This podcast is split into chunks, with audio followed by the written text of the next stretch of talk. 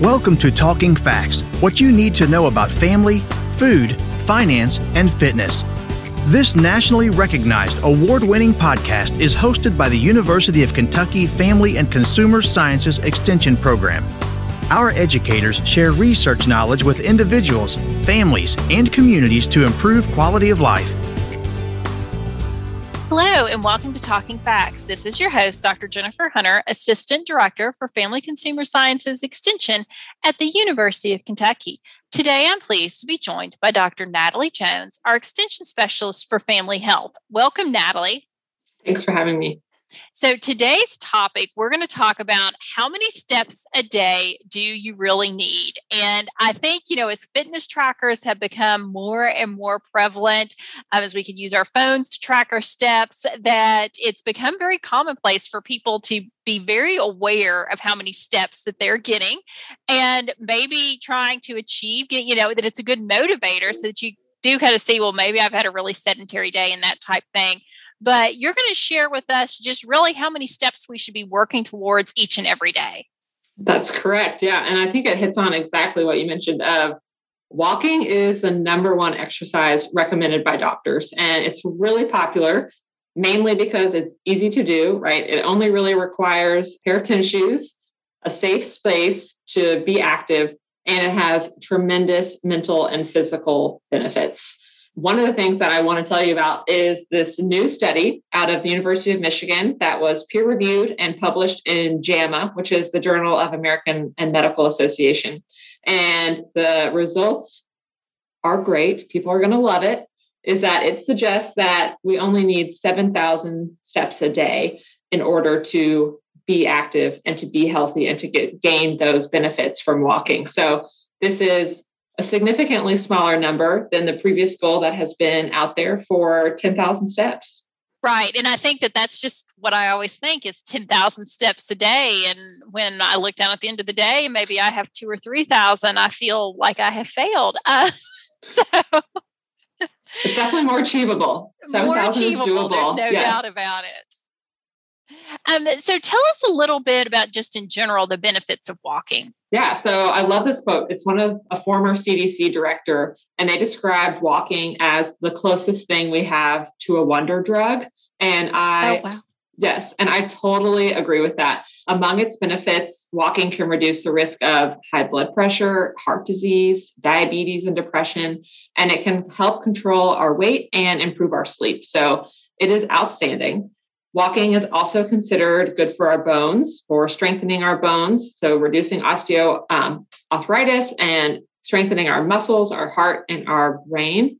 I do want to note that although walking is considered safe for most people, right? If you haven't been active for a while, or if you have any any health concerns, um, that you should check with your doctor before starting a new activity or a new fitness routine. So just just keep that in mind and be cautious. But the great news is, like from the study, I feel like there's great things that came from it. But the first thing that came from it is that even a one minute stroll pays off. So we know that just little bursts of walking throughout the day, you know, sitting less and moving more is really important. And then the second thing that I think is amazing that came out of this study is that the intensity of steps, so like how quick each person is walking, right? If they're just strolling or if they're power walking, didn't matter. So those who walked slowly, those who walked quickly, they both gained those life lengthening benefits of just getting 7,000 steps a day. Yeah, so that makes me feel good because I'm not a high intensity walker. I, I, like to go at my own pace, which is much more of a stroll. But in terms of the benefits, and, and you know, just my job in particular is very sedentary.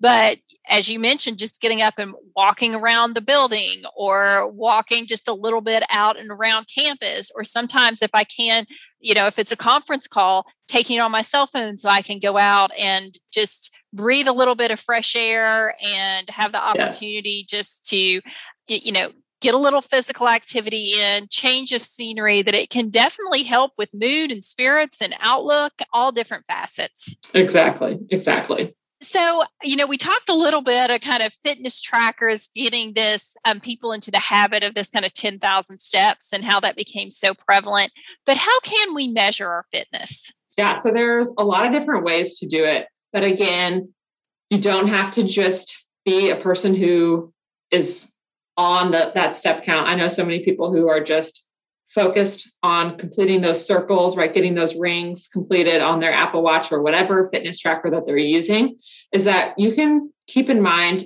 how much physical activity you're getting just by keeping track of the time. So, many ways to measure fitness other than step count. For adults, it's suggested that we get 150 minutes of moderate aerobic um, exercise and activity. So, this could be walking. This could be a jog, a run, swimming, anything like that, that kind of gets our heart rate up, but that we can still have a conversation with a friend or with a workout partner who's with us. In addition, we could do 150 minutes of moderate or 75 minutes of vigorous activity. And that's something where it's going to be a little bit more difficult to have that conversation and to hold that conversation. So, this could be interval work, it could be running, it could be playing a basketball game or playing soccer, a pickup game, anything like that. So, we want to focus on 150 minutes of moderate exercise or 75 minutes of vigorous exercise every week. And so you can just keep track of your time in a journal of how much you're physically active, or just making sure that you're getting around 30 minutes a day of movement. And again, just walking more and sitting less. In addition to the aerobic activity, we also want to try to focus on strength training at least two times a week. So for adults, that could be anything from lifting weights, lifting weights taking a Pilates class, taking um, any type of boot camp, or even doing body weight exercises in your home counts as strength training. So things that can build our muscles and strengthen our bones is really important, um, especially as we age. And then again, just keeping in mind that for someone who religiously monitors their step count um, and struggles to hit that 10,000 steps, there are now ways to prove that you only need 7,000 steps a day. And you can get that from a fitness tracker, like of counting that, or even from, I think you mentioned this earlier, but right, a lot of smartphones now also have that app, health app already programmed into the phone. And so just making sure that you have your phone with you when you're walking or when you're being active, that can be a, an easy way to track it as well. So, Natalie, when you break it down and you say 150 minutes of moderate activity a week, and you know, when you define that moderate activity of still being able, you know, have your heart rate increase, but still being able to carry on a conversation with a friend or, or um, other person, it seems very, very doable, right? That that seems um, a very achievable goal. If folks are looking for ways in particular to increase their step count, do you have tips for that? Do we have tips? We have a lot of tips. So there are tons of ways to sneak in more movement. And so one of the first ones, right, is while we're at home or if we're doing errands. If you're at home during TV commercials, which I feel like is rare because a lot of people just stream things, right? right? But uh, but if you are watching live TV during commercials, get up and walk around the house. Or if you're watching a show on Netflix, try to get up you know, at the end of the show and walk around before you watch the next one. So you can binge, but just make sure that we're adding a little bit of movement. For example, while doing errands, this is a hard one, but I've tried to um, to utilize this is to never use a drive-through. So park and walk into the bank, park and walk into the food stop instead of just going through the drive-through. Those quick steps will add up. Another one is to like when you're running errands, return the shopping cart all the way back to the front of the store, right? When we're grocery shopping, instead of just one of the cart locators that you could use in the parking lot. And then you've already mentioned this, but you could do this at work or at home is when you're making a phone call, stand up and walk around as you talk, right? Use that time to pace um, and get those extra step ins. When we are at work, so this could be a little bit more difficult for people depending on what their job is or their job status, but a lot of people, as we know, are working more sedentary jobs where they are sitting all day. And so, one of the things that you can do, especially in the virtual world, of if you're waiting for a conference call to start, you know, circle the room um, or your office before the meeting starts. If you have the opportunity to take it and walk outside, do that 100%. And then another one, if you're back in the office, is rather than you know emailing or calling a coworker, try to get up and see their office and walk to them to meet with them in person. And then this is one of my favorite tips that I actually use at the office as well as at home is use the restroom use the coffee machine, the water fountain, or the break room that's farthest away from your office or from your work area. So just those little bit of extra steps can go a long way. And then when it comes to the weekends or just trying to have more fun with physical activity is one of the things that we can do is sign up for a charity walk or sign up for any local 5k or 10k those are a lot of fun and they don't have to be competitive. They again can just be for people for your family to do with friends and majority of them do benefit some type of local charity. And then i think another one that is helpful whether you're at work or um, in a neighborhood is just to create a walking group. So this could be workplace walking group where you meet together and walk during lunch or during breaks. Or if you have a group of family or friends in your neighborhood, just have a, a group meeting or walk up time, you know, in the in the weekends, a midday or afternoon time where you guys can all just walk and talk and catch up. So a lot of different ways to just again sit less and move more and just increase those steps. So, Natalie, one of the favorite, my favorite tips that's been shared with me since we've kind of been in COVID times or whatever you'd like to call it. And our jobs have become much more sedentary because we don't walk to meetings anymore. Everything is virtual. Is um, an individual suggested to me to schedule your meetings on the 15 minutes. So, you know, mm. instead of starting at one, start at 115, or instead of starting at two or 130, start at 145. And her rationale for that is that everybody else schedules the meeting to start on the hour or the half hour.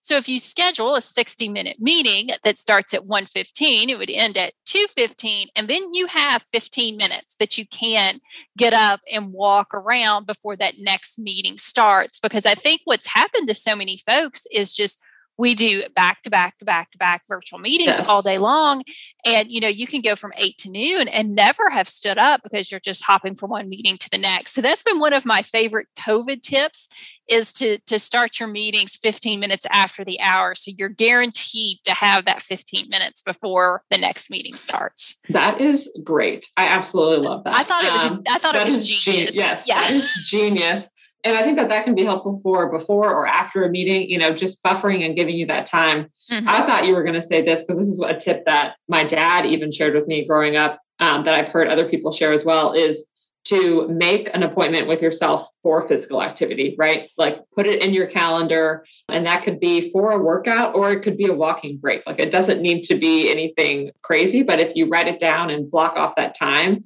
and treat it like you would your job, like a meeting that you would have, that you just you hold that time for yourself and make sure that you can just tell people I have an appointment at 10 15 and it's to go walk for 10 minutes. So and that's one I need to get better at because sometimes I will block that time and then I invade on it when trying to fit something in the schedule or try you, you, you know that I don't respect the time the way that I should. Yeah, it is difficult. Well, Natalie, thank you so much today for talking about how many steps we actually need, but then also helping us think through some easy ways to be able to get those steps in on a daily basis. Glad to do it. Let's go walk. Thank you for listening to Talking Facts. We deliver programs focusing on nutrition, health, resource management, family development, and civic engagement. If you enjoyed today's podcast, have a question, or a show topic idea, leave a like and a comment on Facebook at UKFCSEXT or send us an email at ukfcsext at uky.edu. Visit us online at fcs.uky.edu to learn more about the University of Kentucky Family and Consumer Sciences Extension Program or contact your local extension agent for Family and Consumer Sciences. We build strong families. We build Kentucky. It starts with us